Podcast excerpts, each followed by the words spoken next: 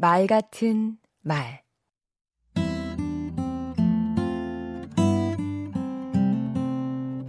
안녕하세요. 강원국입니다. 우리는 호칭으로 삽니다.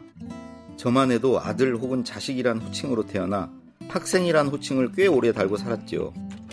취직해서는 사원 대리 과장 부장 더 높은 호칭을 얻기 위해 경쟁했습니다. 내가 임마 너그 서장이랑 임마 이렇게 사람을 분투하게 만드는 호칭.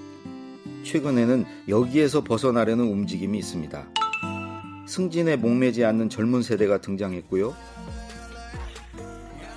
호칭 대신 누구 씨 이름을 부르는 회사가 늘고 있습니다. 김명중, 김명중, 김명중. 창의적이고 도전적인 기업 문화를 만들어 나가기 위해서입니다. 그런데 씨라는 호칭은 윗사람에게 쓰면 왠지 하대하는 느낌이 듭니다. 원래 상대를 높이거나 대접해 부를 때 쓰는 호칭인데 말이죠. 제가 50살이 넘어 출판사 사원으로 들어갔는데 한참 어린 20대, 30대 편집자들이 강원국 씨라고 불렀습니다. 그 출판사는 수평적인 문화를 만들기 위해 이름 부르는 걸 권장했기 때문입니다. 형님이나 선배님도 아니고 처음엔 상당히 불편했습니다. 그런데 강원국 씨라는 호칭이 어느 정도 익숙해질 즈음 제가 대통령의 글쓰기란 책을 쓰게 됐고요. 30대 여성이 편집자가 됐습니다. 저는 이 책이 많이 팔린 배경에는 편집자와 저자인 저 사이의 호칭도 한몫했다고 생각합니다. 서로 누구시라고 부르며 소통하다 보니 대등한 관계에서 할 말 못한 말 다 하게 되고 좋은 결과를 만들어낼 수 있었습니다. 저는 지금 작가로 불립니다.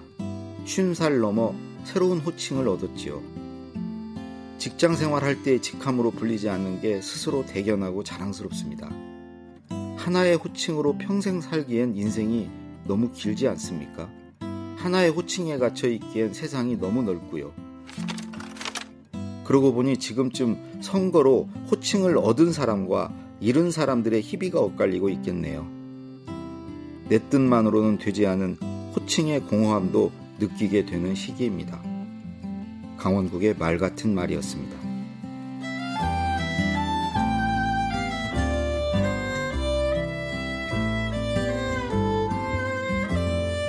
사람은 호칭 안에 있지만 삶은 발전은 호칭 바깥에 있습니다.